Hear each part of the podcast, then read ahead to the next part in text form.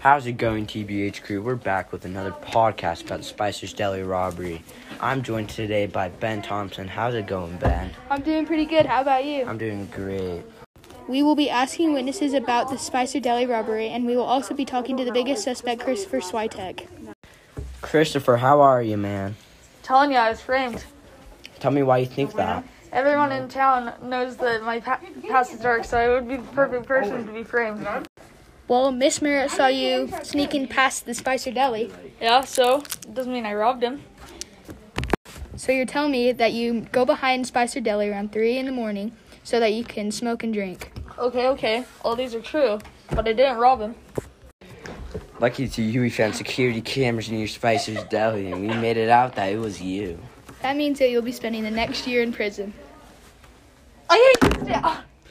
Well, folks, we got another criminal on TBH News. Ba-na-na, na-na-na. See you next week.